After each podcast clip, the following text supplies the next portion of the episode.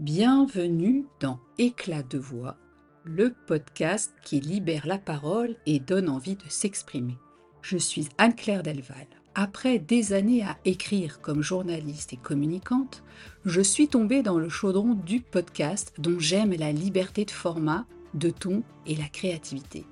J'ai choisi de m'en saisir pour vous inviter, vous aussi, à oser prendre la parole ou la plume, à vous exprimer depuis cet espace précieux du cœur, car c'est le plus porteur. En plus, c'est justement à la portée de tous et c'est très puissant. Carité Carité Préparez-vous, comme le crient les All Blacks dans leur AK au début des matchs de rugby. Préparez-vous Aujourd'hui, nous sommes jeudi 26 octobre. Et c'est une journée un peu particulière pour moi, puisque c'est celle de mon anniversaire. Alors, comme je suis très partageuse, j'avais envie, moi aussi, de vous faire un cadeau. Parce que j'aime beaucoup jouer, eh bien, vous vous souvenez, euh, les poupées gigognes, dans un cadeau, eh bien, il y a souvent un autre cadeau. Voilà, c'est un peu ça l'idée. Dans une explication, il y a une autre explication. Il y a toujours quelque chose qui cache quelque chose d'autre. Donc, c'est le cas pour ce petit épisode de podcast tout particulier, qui est un petit peu hors des sentiers battus et puis du rythme habituel. Et il a une importance très grande à mes yeux, ce petit podcast. Pourquoi? Eh bien parce que mon invité du jour, c'est Jean-Michel Gaudron, dont vous avez déjà certainement lu le nom dans les notes des épisodes. Parce que, bien sûr, vous lisez tous avec beaucoup d'attention toutes les notes de chacun des épisodes. Et donc vous avez pu observer que c'est souvent lui qui monte les épisodes de podcast quand c'est pas mon fils Syriac. Mais alors pourquoi est-ce que le fait que Jean-Michel Gaudron soit un invité tout spécial à mes yeux? Eh bien, pour deux raisons.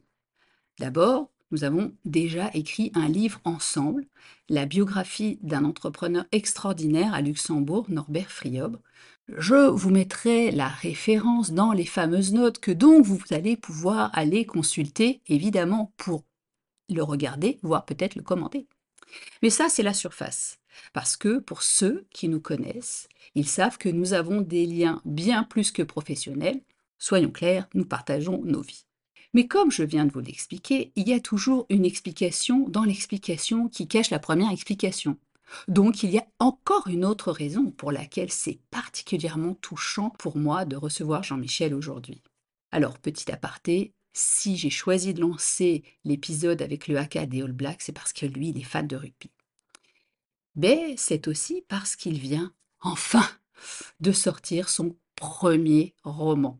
Il est paru le 20 octobre dernier, c'est donc tout frais. C'est pour moi aussi touchant, émouvant, parce que depuis que nous vivons ensemble, j'ai eu la chance d'assister aux naissances préalables de divers ouvrages qui étaient plutôt sous forme de nouvelles jusqu'à présent. Et puis ça faisait un moment que je poussais Jean-Michel à écrire ce fameux roman parce que je savais bien qu'il en était plus que capable. Il a vraiment l'âme d'un écrivain. Nous avons été journalistes, chacun de notre côté, pas du tout dans le même pays, pas du tout dans les mêmes sphères professionnelles, puisque lui, il a longtemps été rédacteur en chef à Luxembourg du magazine Ecofinance le plus lu Paper Jam. Et avant cela, il avait même été journaliste sportif. Donc certains d'entre vous l'ont certainement entendu à la radio sur France Info ou France Inter, ou peut-être lu dans l'équipe quand il suivait le FC Metz. Bon, il va falloir aller chercher dans vos archives pour ça. Mais donc, il a toujours eu cette plume très aiguisée, cette passion pour la littérature, et je sentais bien que oui, il était vraiment en mesure d'écrire ce roman. Et le voilà, le fameux. Qui mourra verra. Alors je vous le disais, une surprise en cache une autre, une explication en cache une autre, et à la fin de cet épisode, nous aurons la joie, nous l'avons déjà, de vous annoncer que vous pourrez gagner un exemplaire dédicacé du roman de Jean-Michel et lui vous expliquera comment. Bon, en attendant, ce qui m'intéressait aussi pour vous, auditeurs, c'était pas vraiment de vous raconter notre histoire personnelle, mais de comprendre, et ça c'est la question que j'avais vraiment envie de poser à Jean-Michel, parce que sincèrement, moi-même, je ne le sais pas, mais comment est-ce qu'on donne la parole à un personnage dans un livre? Comment est-ce qu'on lui donne corps? Comment est-ce qu'il peut prendre la parole? Comment est-ce que ce personnage va avoir du relief, du tempérament, de la profondeur, une existence qui est a priori uniquement sur le papier, mais je suis bien certaine déjà dans la tête de l'écrivain, qui doit d'ailleurs être parfaitement dessiné, designé, imaginé. Peut-être qu'il a une tête bien précise, une histoire, un accent, mais en tout cas, c'était tout ça que j'avais envie d'aborder avec lui parce que c'est un exercice que je trouve très intéressant. Et puis, je pensais à vous, à nous, qui lisons tous des romans, et puis parfois, on n'adhère pas à un personnage. Peut-être que ça vient justement de la manière dont il s'adresse à nous.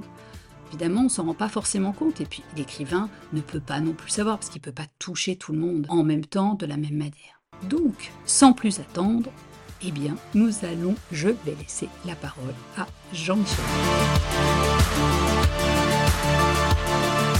Bonjour Jean-Michel. Bonjour Anne-Claire. Eh ben, tout d'abord, félicitations hein, pour la parution de Kimura Vera. Le titre te ressemble, hein, il n'y a pas de doute. On ne peut pas dire les choses autrement. Bon, tu veux bien nous faire un petit teaser, parce que c'est la mode de le dire comme ça en ce moment, sur ton livre? Alors un petit pitch, hein, euh, ça se passe en fin 2003, début 2004, où un, un homme qui bosse dans une banque au Luxembourg euh, apprend euh, par son médecin qu'il est atteint d'un mal incurable et qu'il n'en a plus que pour quelques mois à vivre. Alors il décide non pas de se soigner, mais de tout plaquer, tout vendre ce qu'il a et partir à, l'autre bout du monde pour vivre justement les derniers mois de, sa vie, partir à la découverte des merveilles du monde et se libérer totalement de, de son existence du moment. Mais évidemment, rien euh, du tout va se passer comme il l'a imaginé. Euh, sinon, bah, ça serait pas drôle et puis ça ferait pas l'objet d'un roman, quoi. Ouais, c'est vrai. Bon, alors, euh, t'as entendu? J'ai déjà posé plein de questions en intro. Je reviens sur la toute première. Comment est-ce qu'on donne la parole à un personnage? Comment est-ce que cette parole, en fait, prend corps, entre guillemets, à l'intérieur d'une tête, qui est la tienne, évidemment, qui n'est pas celle du personnage, quelle ficelle tu as utilisé ou tu utilises de manière générale pour permettre à tes personnages de s'exprimer? Ah, c'est une, question avec plein de, plein de portes d'entrée. Déjà, la première chose que j'ai envie de dire, c'est que l'avantage d'être auteur, c'est qu'on fait dire ce qu'on veut à ces personnages. On a, quelque part, on a un peu le droit de vie et de mort sur eux. Donc, euh, euh, l'intérêt est avant tout, de pouvoir donner un certain rythme à la lecture. Donc, en alternant les passages plus narratifs ou les, ou les dialogues. Et puis, l'autre avantage, quand on donne la parole, c'est de ne pas être contraint euh, de trop devoir respecter la forme, le style. c'est pas vraiment grave si un personnage qui parle par écrit euh, fait des fautes de français. À la limite, ça se rapproche beaucoup du, du, vrai euh, phrasé, du vrai parler euh, naturel. Et donc, on peut se permettre aussi cette petite liberté. Ça passe et ça rend souvent les dialogues plus réalistes. Alors maintenant, comment ça passe de ma tête à la bouche du personnage? En fait, je sais pas vraiment, mais j'ai presque envie de poser la question est-ce que c'est vraiment de ma tête que ça vient? Parce que moi, quelque part, je m'identifie le maximum aux personnages. J'essaie de rentrer moi-même dans leur tête à eux, euh, de tenir compte de leur euh, caractère, de leur, euh, de leur histoire, que évidemment quelque part j'ai inventé, mais une fois que cette histoire existe, j'ai presque envie de dire qu'elle ne m'appartient plus, et donc quelque part c'est le personnage qui parle, et moi je ne suis que le messager du message que le personnage veut faire passer dans, dans ses dialogues. T'es presque un acteur alors? C'est un mélange effectivement, euh, entre créateur et acteur et heu, à un moment donné, heu, je dirais que parfois même le personnage lui-même prend vie, heu, presque de manière autonome. Il y a parfois des scènes qui s'écrivent ou des dialogues qui s'écrivent presque je dis pas sans que j'intervienne parce que c'est évidemment, quand même moi qui les écris, mais ça vient tout seul parce que les personnages sont vraiment très bien ancrés dans ma tête et je m'identifie le maximum, que ce soit personnage masculin ou féminin, que ce soit des gentils, des méchants, peu importe. Euh, parfois, c'est un exercice un peu d'équilibriste parce que quand il y a plusieurs personnages d'une seule scène, il faut à chaque fois passer de l'un à l'autre. Faut pas se tromper, faut pas mettre les mauvais mots. Exactement. Dans les mauvaises bouches. Voilà, mais au final, euh, c'est un exercice qui est très très euh, stimulant intellectuellement et qui est très plaisant quand on arrive à, à le faire comme on le veut, quoi. Alors, il y a la parole directe, ce dont tu viens de parler, et puis il y a les pensées. Euh, comment est-ce qu'on les retranscrit à l'écrit? Euh, que ce soit, ben, des monologues intérieurs ou bien, heu, l'exploration, d'un fil, de conscience ou une simple, remarque ironique, tu vois, comme toi, dans ta tête, on se dit parfois, hein, quel crétin, ou euh, là, c'est pas ironique, mais euh, comment est-ce qu'on peut, le, personnage a plutôt envie de le garder pour lui, alors est-ce qu'il faut utiliser du discours direct? Alors, pour nos amis auditeurs, le discours direct, c'est ça. Pierre avisa le gâteau, qu'est-ce que j'ai faim, se dit-il. Ou bien du discours indirect, le discours indirect, ça donne Pierre avisa le gâteau, il se dit qu'il avait très faim. Ou bien du discours indirect libre, donc ça ressemble plutôt à Pierre avisa le gâteau, qu'est-ce qu'il avait faim? Ou enfin un discours narratisé, c'est-à-dire Pierre avisa le gâteau, il s'imaginait le dévorer. Bon, finalement, est-ce qu'on pense à toutes ces techniques? On les mixe Ou bien est-ce que ça se fait tout à fait spontanément? Moi, spontanément, je serais plus dans le discours plus narratisé. Je dirais presque euh, Pierre avisa le gâteau et, s'imagina déjà euh, la bouche remplie de, saveurs euh, sucrées et savoureuses. c'est vrai que parfois j'ai du mal à faire simple dans, les phrases. Mais après, cela aussi dépend évidemment du, rythme qui est vraiment propre à, la scène ou propre au contexte de l'histoire. Et quand cela nécessite vraiment quelque chose de beaucoup plus rythmé et de beaucoup plus euh, précis, à ce moment-là, ça peut être euh, beaucoup plus direct. Euh, Pierre avisa le gâteau, point, avec gourmandise, point, il avait tellement faim, point, ou point de suspension. Même si les points de suspension ne sont pas toujours aimés tout le temps. Moi, je les aime bien, tu sais. Moi aussi. Mais alors, est-ce qu'on peut aussi plutôt montrer que dire? Je m'explique. Les dialogues, évidemment, sont très utiles pour exprimer les sentiments, on vient de le voir, d'un personnage, ou bien illustrer aussi des liens qui vont unir plusieurs euh, protagonistes.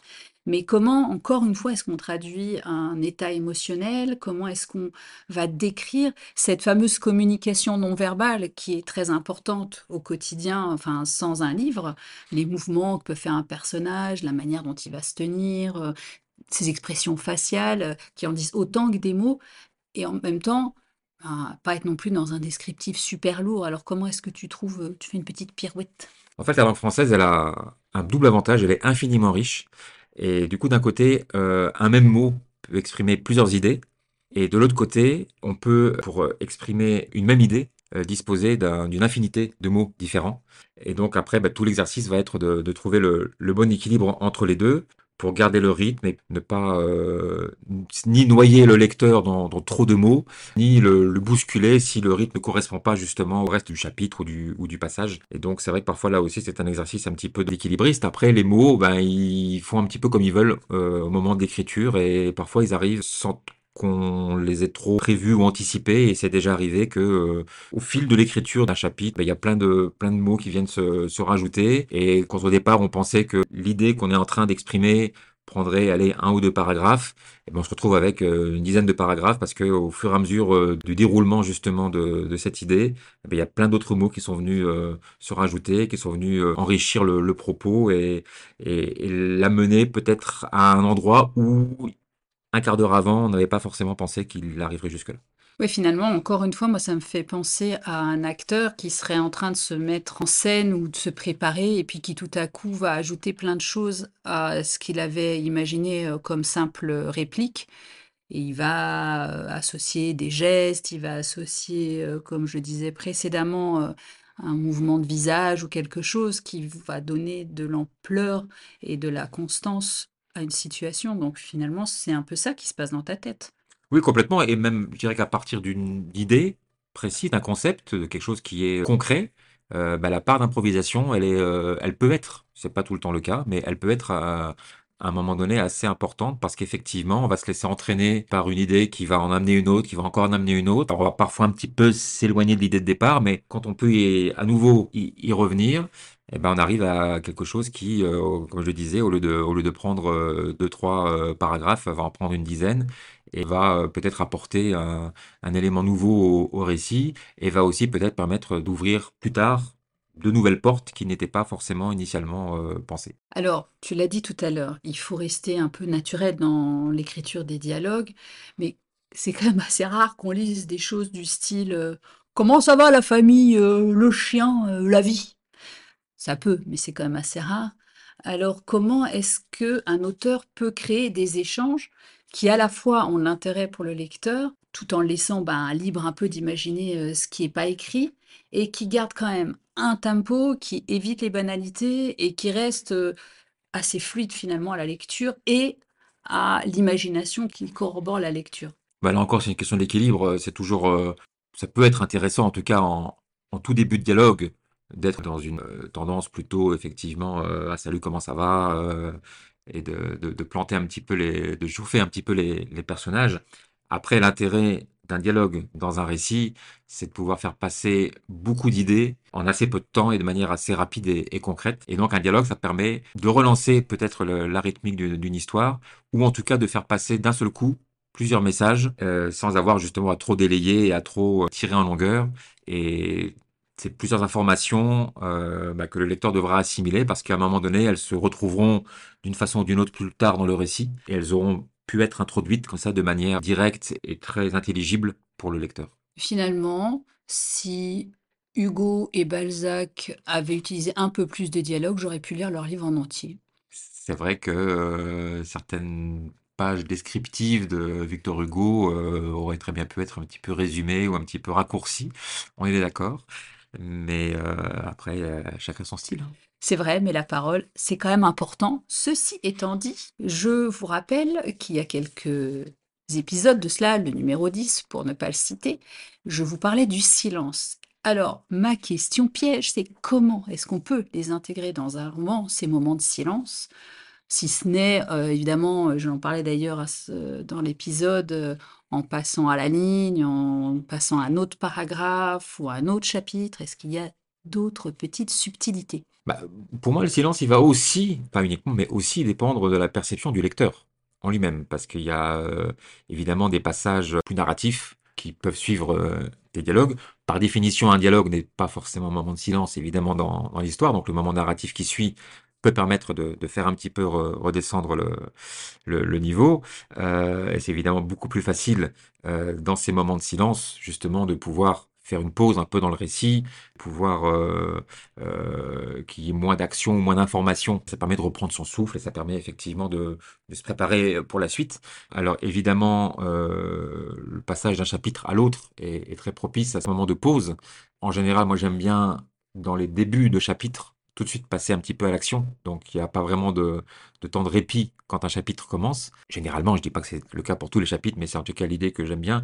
Donc c'est vrai qu'à la limite, quand on arrive à la fin d'un chapitre, si on a besoin de ce petit moment de, de répit, de, de silence ou de pause, bah, le conseil que je peux donner, c'est d'attendre euh, une dizaine de secondes avant de tourner la page et de passer au, au chapitre suivant. Mais, euh, mais voilà, après, c'est vrai que le, le silence, ça reste quand même euh, quelque chose euh, qui, je pense, est, propre au lecteur et je suis pas persuadé que deux lecteurs percevront de la même façon les, moments de pause et de ralentissement de, dans un récit narratif et ressentiront le même niveau, je dirais, de, de silence. Oui, c'est très juste ça, c'est intéressant. Alors, en parlant de silence, tu avais quelque chose à nous proposer? Effectivement, parce que le silence était donc euh, le sujet d'un récent épisode euh, du podcast Éclat de voix. Et dans le cadre de cet épisode, tu as évoqué euh, un ancien président, tu as évoqué un héros de dessin animé, peut-être même aussi de bande dessinée, mais en tout cas de dessin animé, et puis un humoriste qui est décédé.